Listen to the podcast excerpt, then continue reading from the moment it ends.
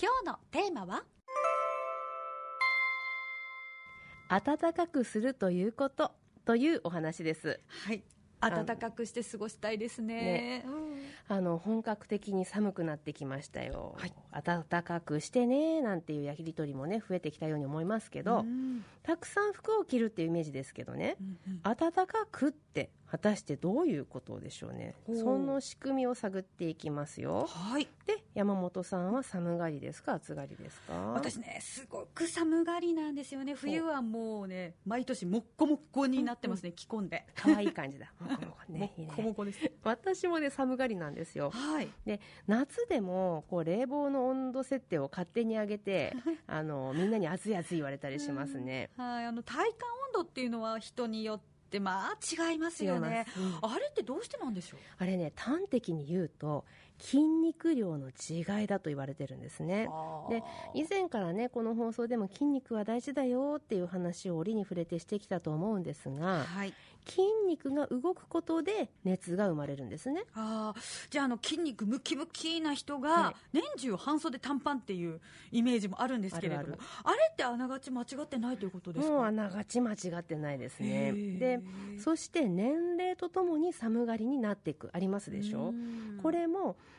年を重ねて筋肉が落ちていくからとも言われてるんですよ。はあ。あの見た目的にね分からなくても中で筋肉落ちてるっていうことがあって。で筋肉が落ちても、まあ、脂肪がつくから困るんですけどいわゆる中年太りですよもう私も。よく聞くの表現ですよね、うん。中年太りっていうのは、まあ、でもどうして中年になると太るっていうようなことが起こるんですか？それはやっぱり筋肉が減ること。あー。でそのせいで基礎代謝って言って必要なねカロリーが低下するんですよ、なんていうかこう悪い意味で燃費が良くなるっていうか。あー筋肉が減るからエネルギーを消費しにくくなって食べた分が体に余る。そうなんですよ。ね。だからもうね私も運動しないのに毎日アイスクリーム食べてる場合じゃないんですよ。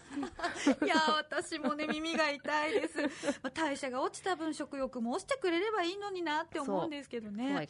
あーでも北海道では冬でも家の中を暖かくしてアイスクリームを食べるっていう習慣がありますけれども今日のテーマは暖かくするということですもんね、はい。逆にこう温かいお茶を飲んで体温を上げていきたいところじゃないですか、あのねそうお茶を飲んで体温が上がるとかね。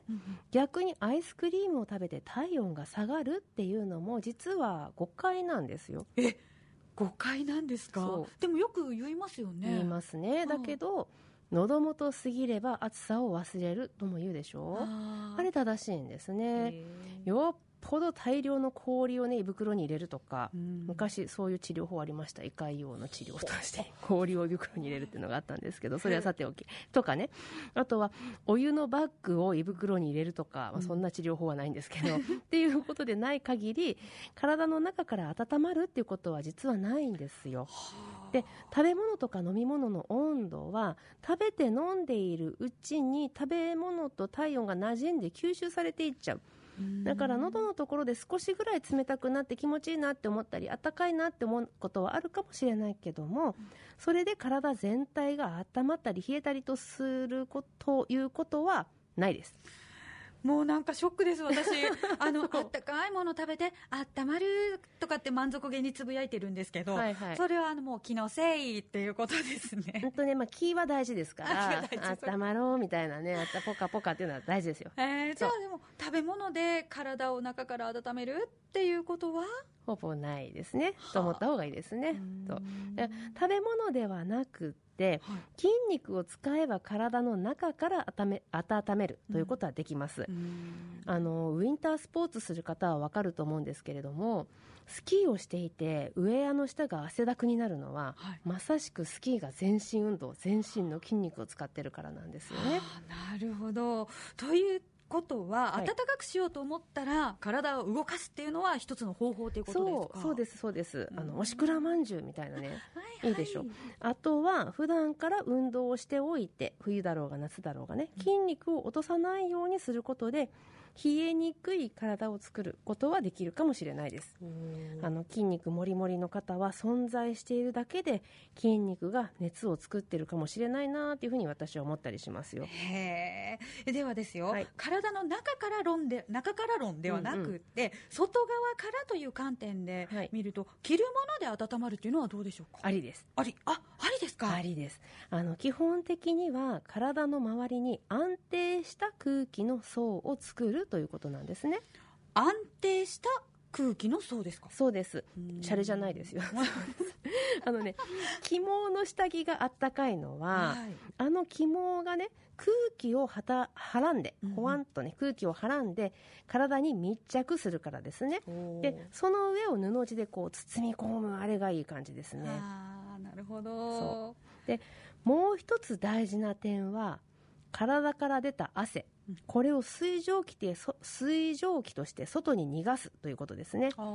こう汗が冷えると寒くなるでしょう。はい。でかいた汗は冷える前に逃がす。ね。ねでもバンバン蒸発されると気化熱が奪われるのでダメです。これ難しいですでね難しい難しい。あのほら冬のねあの冬にシャワーとか浴びていてこうガラって開けられるとうわー寒いってなるじゃないですか。ああいう感じで奪われちゃダメね。はあはあであの最近ここ数年どころか10年以上かなよく売ってるテクノロジーを駆使したあったか下着って各種メーカーから出てるじゃないですか。ありますね。実はああいった下着って今言ったことを実現しているからあったかいんですよ。あそれどうやって実現しているんですか？はい、まず、うん。汗や水蒸気として体から出る水分と、うん下着の繊維が摩擦を起こしてるんです。ぶつかって。シシシシシシとね。でそこで熱が生まれます。でその生まれた熱それを保ちつつ余分な水分は外にしっかり蒸発させるっていうこのいい具合の繊維を開発してくれてるんですね。そのいい具合っていうのが技術なんですそうねなんです。もうありがたいことですよ。はい。であの古式ゆかしい素材としては羊毛ですよ。羊毛は実はこの吸湿、ね、水分を吸って摩擦の熱を生み出して水分を蒸発させるっていうことをうん。非常に効率的に行うので昔から保温性が高いって言われてるんですね。へえあムートンとしてあの防寒着ですとかブーツなどで、ね、現代でも大活躍ですよね、あのね私ねムートンが欲しすぎた子供だったんですよ。はい。すごいムートンが欲しくって。はい。なんかもうムートンのあのなんだろうなんか座布団みたいになるでしょ？ありますあります。クリスマスプレゼントにねだったことがあるんですけど もう好きで好きでめでて根っこをこうふーっとね毛をこう押しのけて根っこのところをこうパカッと見たことあるんですけど根元見てみたら毛が波打ってみっしり生えてるのあるんですけどこれ見たことあります？ありますあります。あの。根元がこうクリクリっとなってそうそうそうそうますよねう。んなんかトイプードルの毛みたいなそう感じで。ですそうですそうです、はい。あトイプードルもそうなのかもね。トイプードルね。そうですね。ね山本ひろ子さんのワンちゃんのね。ワンちゃんトイプードル。えーと。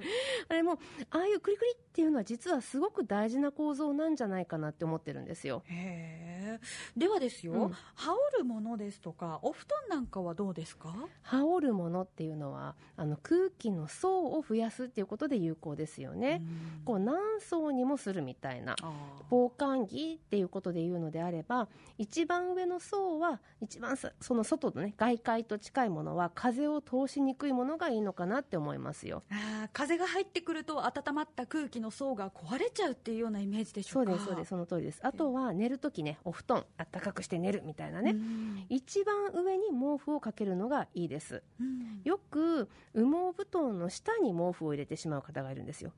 体毛布羽毛布団みたいな、うん。それはペケバッテンで。う、ん。羽毛布団は空気の層そのものですからあ体の次に羽毛布団があって体から出た熱を羽毛布団が蓄えてくれてその上に毛布があった方が全体的なた高さが体の近くにキープされるかーらあのいいということですね。えーあの空気の層を上手に作ることを意識すると効率的に温まることがそうできですそうでするんです。そういうことですね。難しいですすけどね。これ私は全然逆やってましたけどね知るまで。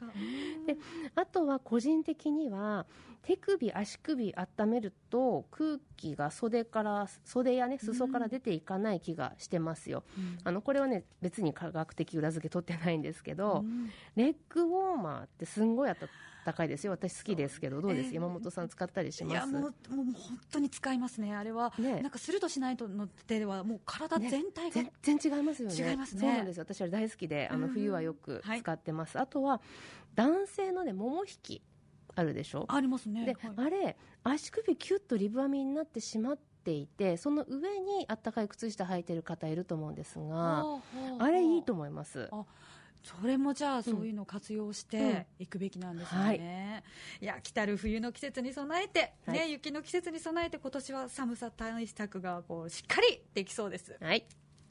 え今日は暖かくするということというお話でした。